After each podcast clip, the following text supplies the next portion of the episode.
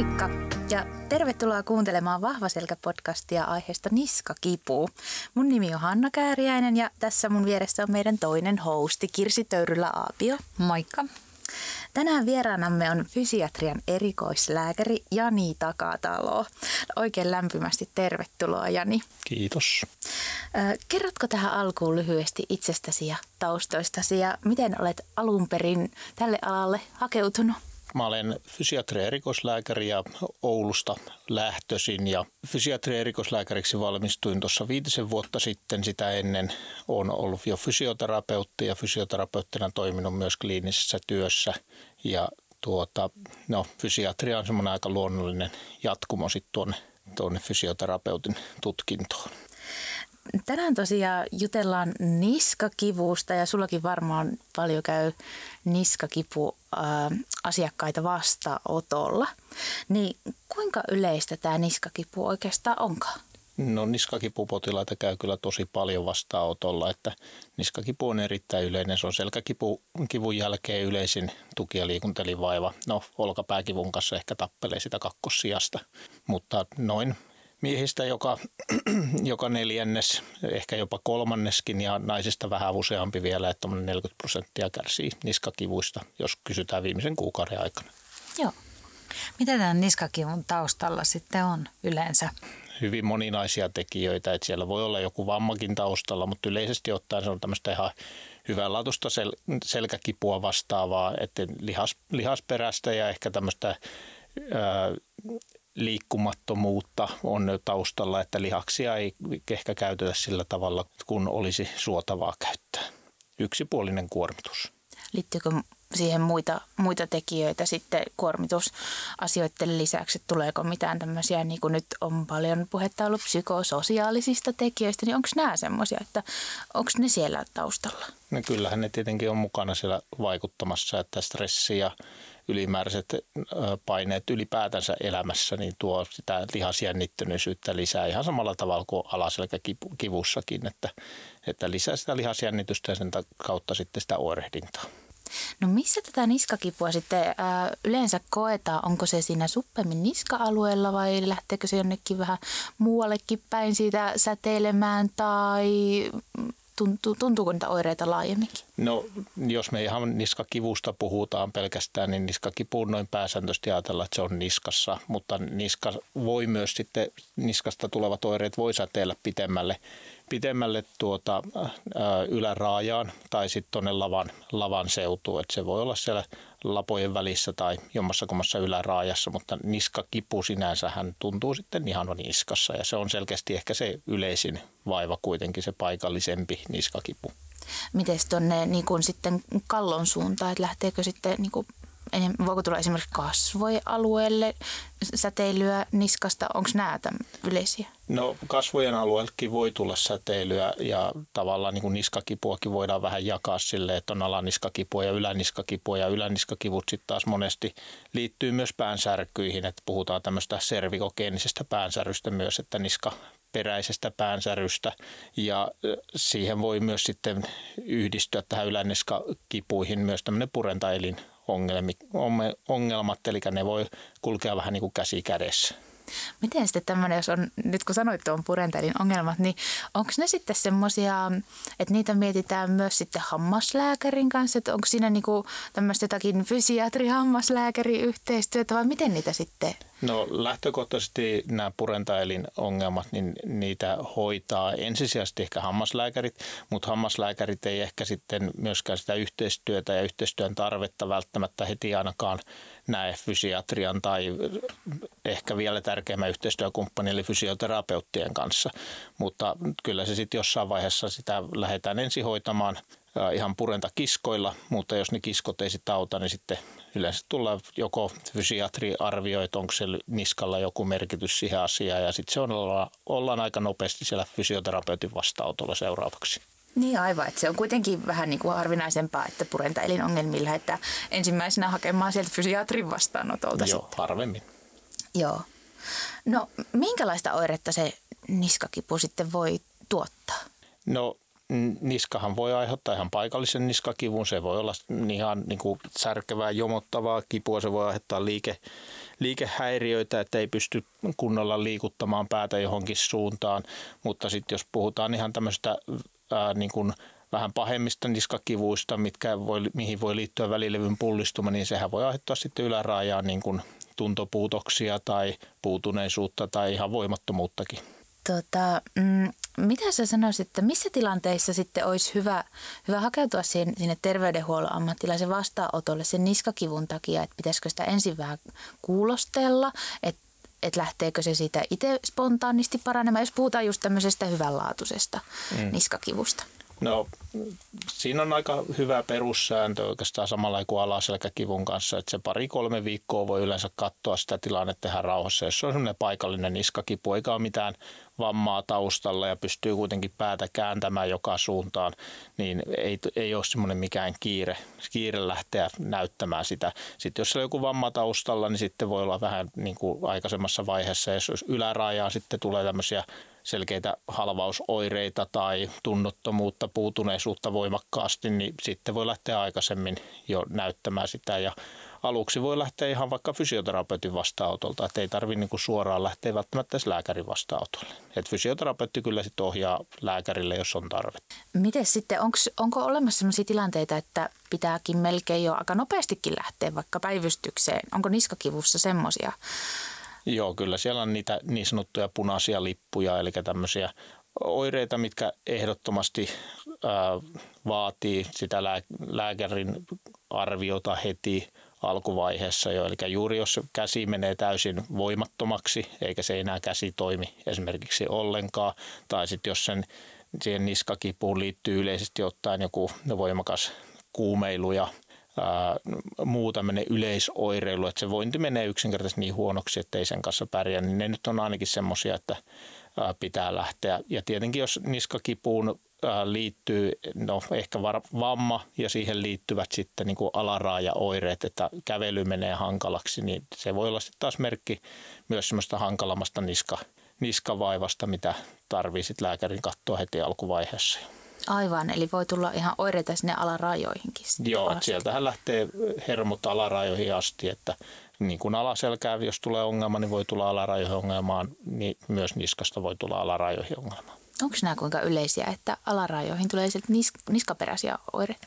No ei ne mitään kauhean yleisiä ole, mutta kyllä niitä fysiatria erikoislääkärinä aina silloin tällöin vastaan tulee.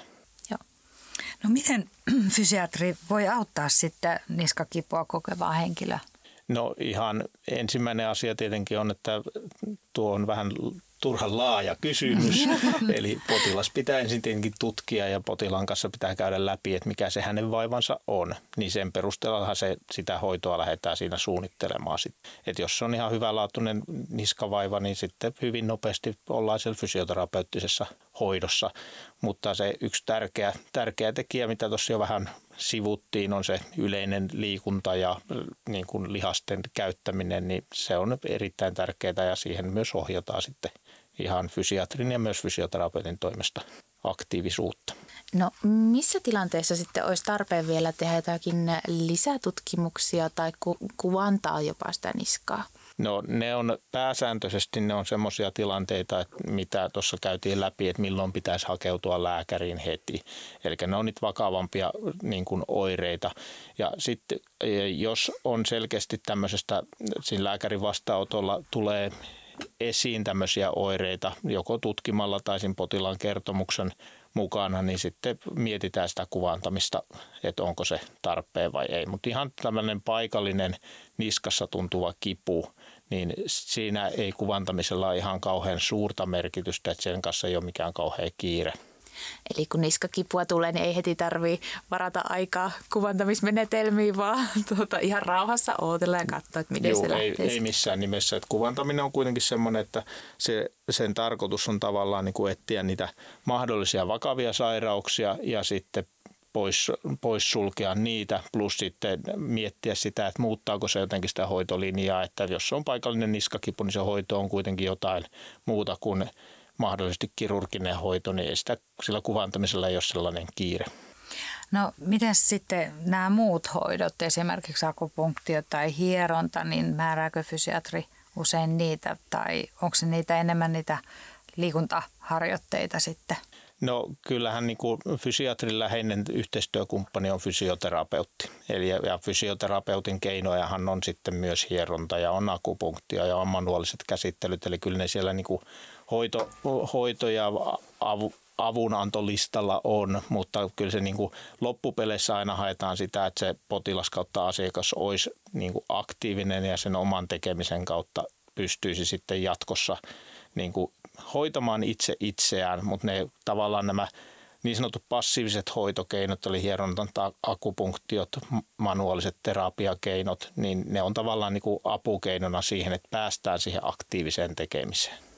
Onko usein tällaisen niskakivun takana sitten se niin sanottu huono fyysinen kunto ja ehkä se niskan, miten se niskan asento tai nämä vaikuttaa? No fyysinen, huono fyysinen kunto ja äh, huono lihaskunto, niin sehän on yksi riskitekijä periaatteessa niska, niskakivuissa. Eli sanoisin, että kyllä. Ja äh, nimenomaan se lihaskuntopuoli on ehkä niin kuin oman kokemuksen mukaan suomalaisten semmoinen ongelma enemmänkin kuin se kestävyysliikunta. Molemmat on tärkeitä. Kestävyysliikuntaa suomalaiset harrastaa ehkä keskimäärin paremmin just kävelyä, hiihtoa ja pyöräilyä ja muuta vastaavaa, mutta sitten se lihaskuntopuoli jää huomattavasti vähäisemmälle ja se on ihan yhtä tärkeää kuin se, tai oikeastaan mitä enemmän ikää tulee, niin se lihaskuntoharjoittelun merkitys kasvaa vielä enemmän. Et se on tärkeässä roolissa myös ennaltaehkäisyssä, mutta myös sitten hoidossa. Onko naisissa ja miehissä eroa sitten, että onko miehillä kuitenkin, miehillä on isommat lihakset ja usein isompi kokoisia, että onko se naiset sitten, jotka enemmän kärsii siitä? Esiintyvyyshän on vähän korkeampaa naisilla. Että se on semmoinen 10 prosenttia enemmän, että sitä 40 prosentin luokkaa ja miehillä se on 30 prosentin luokkaa, niin kuin jos katsotaan väestöä paljonko kuukauden aikana esiintyy, niin vähän enemmän naisilla. Mutta se, että liittyykö se lihasten kokoon, niin ei välttämättä, Joo. mutta kuitenkin naisella esiintyy Joo. enemmän. Tuosta voisinkin vielä kysyä, kun puhuit tuosta lihasvoimaharjoittelusta, niin ää, miten sä näet, minkälaisia liikkeitä olisi hyvä vaikka harjoitella? Ihan yleisesti niskahartiaseudun niin kuin lihaskuntoharjoitteet on ne sitten melkein mitä tahansa. Että ei siinä ole semmoista, että joku tietty tapa on paras, vaan siihen voi monipuolisesti harjoitella niitä niskahartiaseudun lihaksia. Mutta myös se, että monesti esimerkiksi, no jos tykkää kuntosalilla käydä, koska se ei vaadi välttämättä kuntosaliharjoitteluakaan se, niin kuin se lihaskuntoharjoittelu, mihin se monesti yhdistetään. Voihan niitä harjoitteita tehdä vaikka metsässä tai kotona käsipainolla tai kumi, jumppakuminauhoilla, mutta monesti myös tämmöinen niin kuin vuorotahtinen tekeminen voi olla ihan hyvä vaihtoehto, koska niinhän me luontaisesti liikutaan vuorotahtiin. Käsien kanssakin heilutaan, kun mennään kävellen eteenpäin, niin tuota, semmoinen vuorotahtinen tekeminen voi olla jopa niin kuin myös erittäin hyvää verrattuna se, että tehdään sille konemaisesti tasatahtiin, niin kuin sitten taas kuntosolilaitteet monesti meitä ohjaa tekemään. Kyllä, ja ei ole välineellä nyt sinällään väliä, että onko ne käsipainot vai... Ei ole väliä. Onko se käsi, käsipaino vai pullo vai vai kissa? No ehkä kissan kanssa ei kannata treenata. Mutta miten sitten, onko sitten jotain tällaisia vaarallisia, vaarallisia lajeja, joita ei kannata tehdä, jos niska on kipeä? onko sulla niinku tällaisia no no, että älä tee sellaista? Mä oon tosi huono sanomaan no no millekään lajille. Et mun mielestä kaikki liikunta ja liikkuminen on hyvästä, mutta ne pitää ehkä vaan suhteuttaa se sen hetken niin kuin kiputilanteeseen. Että jos on niska tosi kipeä, niin ehkä jotkut asiat ei ole järkevimpiä juttuja silloin tehdä. Mutta se, että se ei tarkoita sitä, etteikö niitä asioita voisi tehdä ehkä puolen vuoden päästä tai vuoden päästä. Eli yritän myös pitää vähän semmoista positiivista ajatusta siellä taustalla, että ei niin kuin kielletä ehdottomasti mitään, koska ei me oikeasti tiedetä, mikä se tilanne on esimerkiksi puolen vuoden päästä monestikaan. Joo, että se voi olla, että pääsee omien harrastusten pari, on se sitten tennis tai vaikka kahvakuulailu tai joku tahansa. Niin. Kyllä. Joo. No, miten sitten, kun ö, joissain tilanteissa niskakipukin voi pitkittyä, niin miksi joillekin käy näin, että siitä tuleekin ehkä semmoista vähän niin kuin kroonistakin kipua? No ihan suoraan niin kuin sitä on vaikea ennustaa, että kenelle tulee kroonista kipua. Ihan suoraan niin kuin vahvasti ei pysty sanomaan, että mitkä ne syyt siellä taustalla on. Mutta siellä on tämmöisiä, niin kuin puhutaan psykososiaalista riskitekijöistä, että jos siellä on esimerkiksi työpaikalla tämmöistä huonoa yhteishenkeä ja ylipäätänsä kokee, että ei pysty niin kuin hallitsemaan sitä niin kuin työntekoa tai työntekotaakkaa tai muuten elämässä on stressiä, niin, niin ne on semmoisia, niin kuin mitä on huomattu, että millä on merkitystä merkitystä niin myös oireiden pitkittymisen kannalta. Ja nehän on asioita, mitä voi vähän kartoittaa jo siinä alkuvaiheessa, että on, kuulostaako, että potilaalla on semmoisia olemassa siellä elämässään, niin tavallaan niihin kannattaa sitten puuttua siinä alkuvaiheessa jo, jos sellaisia selkeästi tulee esiin. Tuossa otit tuon työelämän tähän, niin onko työterveyshuolto sitten semmoinen, mikä siinä on myös sitten ensisijaisesti näitä asioita ratkomassa? No työterveyshuollossa tietenkin niin kuin niin kuin heidän tehtävä on, niin vähän miettiä sitä työtä kokonaisuutena. Ja sitten tietenkin myös ää, vielä tämmöisiä riskitekijöitä voisi olla tämmöiset niin kuin tietyllä tavalla niin kuin puhutaan tämmöistä katastrofoinnista, että aletaan vähän niin kuin, kun on niska kipeä, niin aletaan ajattelemaan, nyt tämä on ihan rikki ja vähän sitä, että ei uskalleta tehdä mitään, koska kaikki menee siellä niskassa solmuun ja rikki, jos mä teen jotakin, vaikka ei ne todellisuudessa siellä rikki mene, mutta tavallaan tämmöiset on semmoisia pieniä riskitekijöitä siihen pitkittyneeseen niskakipuun. Tuosta työelämästä mm, vielä tota, tuli mieleen, että onko jotakin, niin kun, jos vaikka kokee niskakipuja, joko niin, että niitä aina tulee säännöllisesti, tästä on vähän pitempään, niin onko jotakin semmoista, mikä olisi ihan keskeistä muistaa työskentelystä, jos vaikka puhutaan näyttöpäätetyöstä, että onko jotakin, että pitääkö muistaa tarkkailla omia tapoja, että muistaa tauottaa tai onko työpisteelle joku merkitys, että miten nämä tämmöiset asiat? No ergonomia on, on jonkun verran tutkittu, mutta ei ihan hirveästi, mutta on todettu, että ergonomilla voi olla jonkunlaista merkitystä. Se ei ole kauhean vahva, vahva merkitys, mutta niskakipujen esiintymisessä, mutta niillä on jonkunlainen merkitys siellä kuitenkin olemassa. Ehkä se, mitä itse monesti potilaille ohjeistaa, jotka näyttöpäätetyötä tekee, niin on se työn tauottaminen. Että mieluummin se, että pitää lyhyitä pieniä muutaman kymmenen sekunnin puolen minuutin minuutin pausseja puolen tunnin tunnin välein, niin se yleensä elvyttää sitä niskahartiaseutua ihan riittävästi siitä työstä verrattuna se, että tehdään neljä tuntia töitä, käydään syömässä ja neljä tuntia töitä ja lähdetään kotiin, ja, niin se on parempi pitää niitä minitaukoja siellä. Miten sitten tällainen joku veto ja kylmyys, vaikuttaako se sinne niskaan? No ehkä sen kautta ne voi vaikuttaa, että se voi lisätä lihasjännittyneisyyttä, kun on kylmä ja vetosa, niin vähän voidaan jännittää harteita ja sen kautta voi tulla, mutta muuten, muuten niillä ei näyttäisi olevan niin kuin tutkimusnäyttönkään perusteella mitään vaikutusta. No jutellaan sitten tota, niskan terveyttä tukevista elintavoista seuraavaksi ja ollaan vähän sivuttukin esimerkiksi liikuntaa tässä. Öö, Miten tämmöisiä niska, niskan oireita, voiko niitä ennaltaehkäistä? Kyllä näyttäisi, että niitä voi ennaltaehkäistä. Että jos nyt elintapoja miettii, niin siellä on riskitekijöinä vielä esimerkiksi ylipaino tai tupakointi. Niillä näyttäisi olevan jotain tota, yhteyttä. Se yhteydet, jotka on voimakkaat, mutta ne on kuitenkin olemassa siellä. Ja sitten se liikunta on ihan äärimmäisen tärkeää, että tavallaan niin kuin voi sanoa, terveelliset elintavat, säännöllinen liikunta, niin ne on jo iso asia siihen, että niskakipuja ei tulisi. Ja nimenomaan sanoisin vielä semmoinen monipuolinen liikunta, että siellä on sen, no, tämän liikuntasuosituksen mukaisesti, että siellä on sitä kestävyysliikuntaa, mutta sitten siellä on myös kaksi kertaa viikossa sitä lihaskuntoharjoittelua, mikä on juurikin no suomalaisväestöä väestöä, kun on tutkittu, niin tiedetään, että se on se meidän riippakivi on se, se, tota, se lihaskuntoharjoittelu. Miten sitten venyttely ja sitäkin kun on vähän erilaista, että on vähän semmoista pitkäkestoisempaa venytystä ja semmoista dynaamisempaa venytystä, niin onko venyttelyllä minkäännäköistä merkitystä nyt sitten niskaan? Varsinaisesti venyttelyharjoittelu ei nyt ole ehkä se niin kuin ensisijainen asia, mitä sitähän hirveästi ohjataan, mutta sanoisin, että enemmän olisi se dynaaminen tekeminen paljon tärkeämpää. Että jos niin kuin jotain, mä en niinkään tykkää sanoa venyttely, vaan liikkuvuusharjoittelu, niin mieluummin semmoista dynaamista liikkuvuusharjoittelua sitten kuin se, että pidetään puoli minuuttia jossain asennossa ja sitten viedään johonkin toiseen ääriasentoon ja pidetään siellä. Niin mieluummin semmoinen dynaaminen liikeratoja läpikäyvä harjoittelu, niin se, on, se olisi niin kuin sen parempi vaihtoehto. Perustuuko se siihen, että saa vähän verenkiertoa? No se on myös varmasti sitä, että ja myös siihen, että miten se ihminen on suunniteltu toimimaan. Että eihän meitä ole suunniteltu niin, että me mennään johonkin asentoon ja ollaan siellä ja sitten minuutin päästä me vaihdetaan asentoa, vaan kyllä me liikutaan niin kuin ihan mieluummin koko ajan ja sitten siihen voi ottaa vähän myös hengitystä mukaan, mikä sitten taas tekee siitä luonnollisempaa siitä liikkeestä vielä.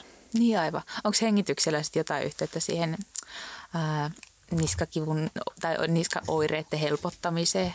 No hengityksellä on merkitystä aika monenkin asiaan, että tavallaan niin kuin se hengitys voi rytmittää niin kuin kaiken kaikkiaan sitä meidän tekemistä ja mä yleensä suositankin just sen, että ottaa sitä hengitystä mukaan siihen kaikkeen, kaikkeen tekemiseen sitten ehdottomasti. Ja aika nopeasti meidän tekeminen loppuu, jos me ei hengitetä.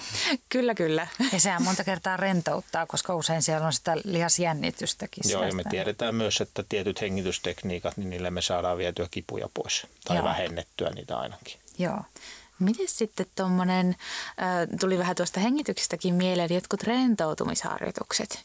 Mites, onko niille jonkinnäköistä merkitystä nyt sitten itsehoidon kannalta? Kyllähän rentoutumisharjoitteet on hirveän, hirveän hyviä. Ne tota, noin, auttaa periaatteessa mikä, mikä tahansa kiputila on, niin rentoutuminen on yksi erittäin paljon käytetty, käytetty hoitokeino ja se on siinä mielessä myös hyvä, että se on semmoinen oma, oma keino, että ei, aina on parempi, jos meillä on keinoja, mitä ihminen pystyy itse tekemään, ettei meillä on niin, että mun pitää mennä tuonne tietylle henkilölle ja se tekee minulle tempun X ja sitten mä pärjään taas viikon, vaan mieluummin se, että hänellä on omia keinoja, millä hän pärjää aina eteenpäin. Miten sitten tuommoiset, vähän taas näistä rentoutumisharjoitteista tuli mieleen se, että joskus kuulee sitä, että niihin yhdistää vaikka kylmäpakkausta ja lämpöpakkausta, mitkä sitten voi tehostaa myös sitä rentoutumista, niin onko niillä sitten mitään tekemistä sen kanssa, että pääsee vaikka rentoutumaan helpommin, jos siellä on vaikka lämpöpussi?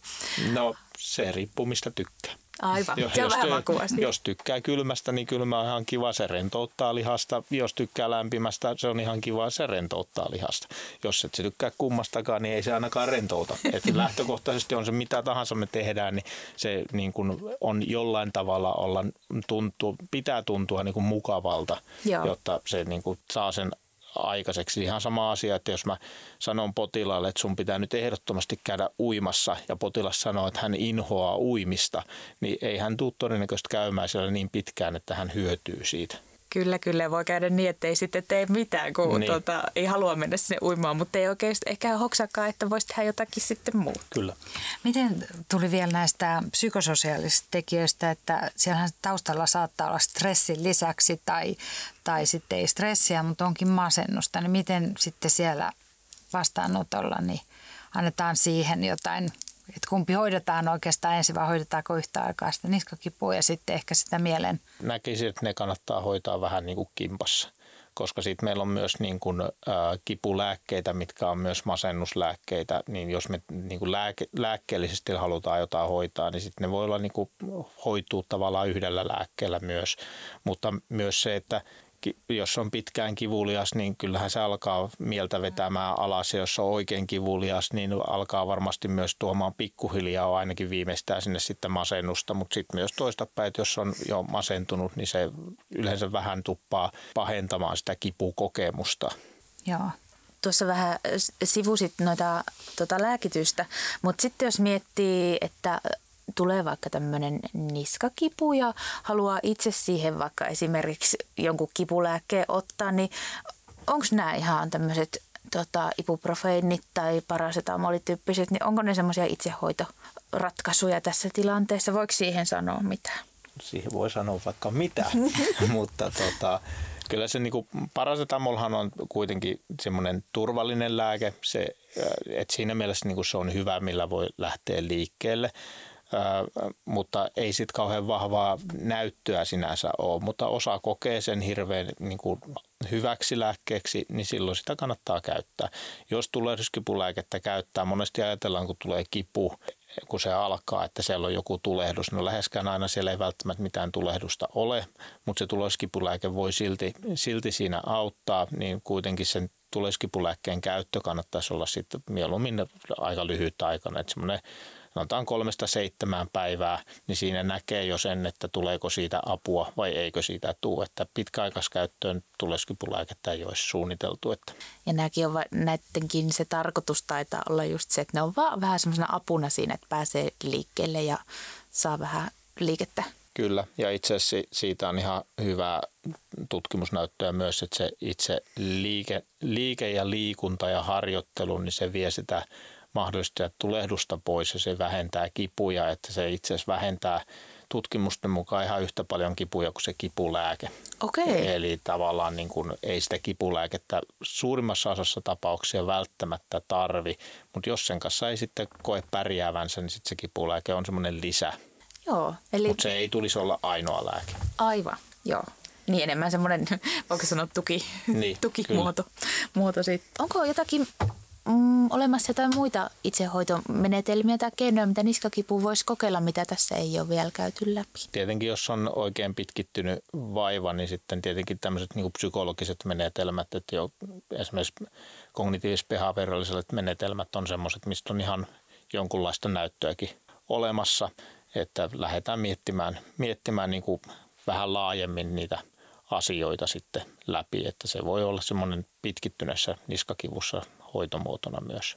Mitä sä tarkoitat sillä, että käydään asioita laajemmin läpi? Että onko se niinku sitä, että käydään vähän sitä elämää jotenkin ja elämäntapahtumia laajemmin läpi vai mitä siinä?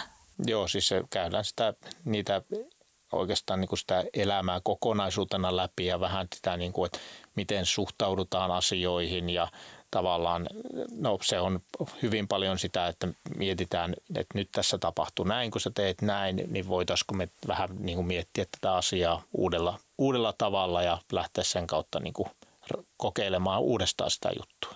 Joo. Ja tämä oli nimenomaan nyt siinä, jos se kipu vähän pitkit, tai on pitkittynyt. No erityisesti silloin. Joo. Että sitten se on tämmöinen niin kuin, no joko kipupsykologit on yksi vaihtoehto tai sitten fysioterapian puolella esimerkiksi kognitiivis-funktionaalinen terapia voi olla tämmöinen niin kuin toiminnallisempi tapa, että lähdetään, lähdetään niin kuin kannustamaan potilasta kokeilemaan asioita, mitkä hänestä tuntuu ihan mahdottomilta, mutta etsitään tavallaan niihin keinoja ja annetaan niin kuin kokemuksia siitä, että hei tämä voikin onnistua ja sitten sen jälkeen niin kuin löytääkin sieltä niitä keinoja. Niin ja varmaan semmoista, että saa sitä vähän semmoisia onnistumisen kokemuksia ja sitä minäpystyvyyttä. No se minäpystyvyys on se yksi olennainen asia siinä. Joo. Tuleeko vielä muuta mieleen semmoisia itsehoitoa tukevia menetelmiä? No ei oikeastaan nyt. Tässä niin, ne on aika hyvin jo käyty. Joo, että ne on ne elintavat ja sitten just mitä tässä käytiin vielä hmm. tarkemmin sitten läpi. Oletko huomannut jotain sellaista, että ihmisillä olisi vääriä käsityksiä. Tästä tulikin jo jotakin, mutta mitkä on ne yleisimmät sellaiset väärät niin kuin käsitykset? Sanoitkin, että, että, hänen, että varmaan ihmiset luulee, että se on niin kuin kauhean heikko tai menee rikki, sanoit siitä, mutta onko jotain muuta sellaista, että huomaat, että... No se on erittäin yleinen juurikin, että tavallaan että en uskalla tehdä, että jos siellä joku menee rikki. Joo. Ja sitten toinen erittäin yleinen on se, että tavallaan, että minulla on jollakin tavalla joku on niin, kuin niin sanotusti väärässä asennossa ja se pitää laittaa paikalleen tai, tai muuta vastaavaa, että pääsääntöisesti siellä ei ole mikään väärässä asennossa eikä pidä laittaa mitään paikalleen. Se voi tuntua siltä, mutta ei se sitä ole ja sitten monesti myös sitä, sitä kuulee, että tavallaan käydään niin sanotusti ulkoistetaan sitä omaa hoitoa. Että minun pitää nyt käydä tuolla nyt se tyyliin 100 kertaa tai 20 kertaa ja sitten minä olen sen jälkeen kunnossa. Vaikka todellisuus on se, että siitä pitää tietenkin sitä omasta hoidosta pitäisi ottaa enemmän koppia ja vastuuta ja sen kautta niin kuin saada sitä hoitotulosta sieltä esiin. Ne on ehkä semmoisia yleisimpiä, mitä tulee Joo. vastaanotolla vastaan. Et itse pitäisi jaksaa tehdä. Kyllä. Ja siinä varmaan voi tulla vähän yllätyksenäkin ehkä se, että siinä joutuukin miettimään vähän niitä omia elintapoja ja että miten niinku suhtautuu asioihin ja vähän, että mitkä on niinku itselle tärkeitä asioita. Että siinä voi joutuukin ehkä miettimään niinku yllättävän niinku, ö, monelta eri kantilta asioita. Mm, ja se on monesti ajatella, että tuki- ja liikuntaelinvaiva on tämmöinen, että se on nyt ja sitten se meni pois eikä se tule ikinä takaisin. Tai sitten mä menen onnekin, joku hoitaa sen ja sitten se oli sillä selvä. Tai tehdään joku toimenpide ja se parantuu sillä. Mutta kyllä tuki- ja liikuntaelimistöä elimistöä kaiken kaikkiaan ja sen vaivoja pitää vähän miettiä enemmänkin samalla tavalla, kun mietitään vaikka verenpaineen hoitoa tai diabeteksen hoitoa, että ei me siinäkään oteta vaikka jotain insuliinia laitetaan kerran ja se on valmis, vaan se tehdään säännöllisesti. Tämä tuki- ja liikuntaelimistön hoito ja ennaltaehkäisy pitäisi miettiä samalla tavalla, että se pitää olla säännöllistä, sitä pitää tehdä koko elämän. Ihan samalla kuin verenpainetautia tai diabetesta hoidetaan läpi elämän, niin sama tuki- ja liikuntaelimistöstä siitä pitää pitää huolta. Jos ei sitä pitää huolta, sinne tulee ongelmia ja sitten ne sen ongelmat pitää hoitaa ja sitten sen jälkeen sitä pitää taas pitää huolta. Tuosta tota, tuli mieleen, että onko niskakivulle tyypillistä, että se jotenkin aaltoilee tai uusiutuu tietyin väliajoin? On erittäin yleistä. Sama kuin alaselkäkipukin, että ne on erittäin... Niin kuin, Et kun se kerran tulee, niin sen voi... todennäköisyys tulee... kasvaa. Se on, se on ehkä nilkkakivussa se on todettu ihan ensimmäisenä, että yksi nilkkakipu, niin suurin ennustava tekijä on yksi, yksi nilkan nyrjähdys, niin se on suuri ennustava tekijä, että tulee toinen nilkan nyrjähdys. Ja jos nyt on kymmenen, niin on hyvin todennäköisesti tulee se yhdestoista.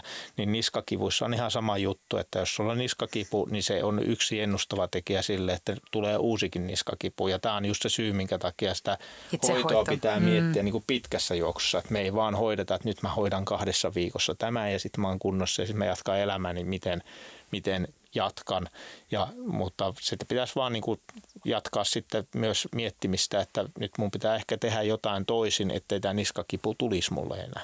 Aivan. No onko sulla jotakin semmoisia terveisiä, jotain kannustavia terveisiä, mitä haluaisit sanoa niskaoireita kokee, kokeville henkilöille? Pääsääntöisesti niskakivut on kuitenkin täysin hyvälaatuisia, ne on täysin hoidettavissa ja ne on täysin myös itse hoidettavissa ja ennaltaehkäistävissä, kunhan vaan asian eteen tekee jotain. Mutta siihen pitää resurssoida tietenkin siitä muusta elämästä myös aikaa, että pitää itsestään huolta. Kiitos paljon Jani, että tulit meidän vieraaksi keskustelemaan niskakivusta. Kiitos teille. Kiitos myös sinulle, että kuuntelit tämän jakson.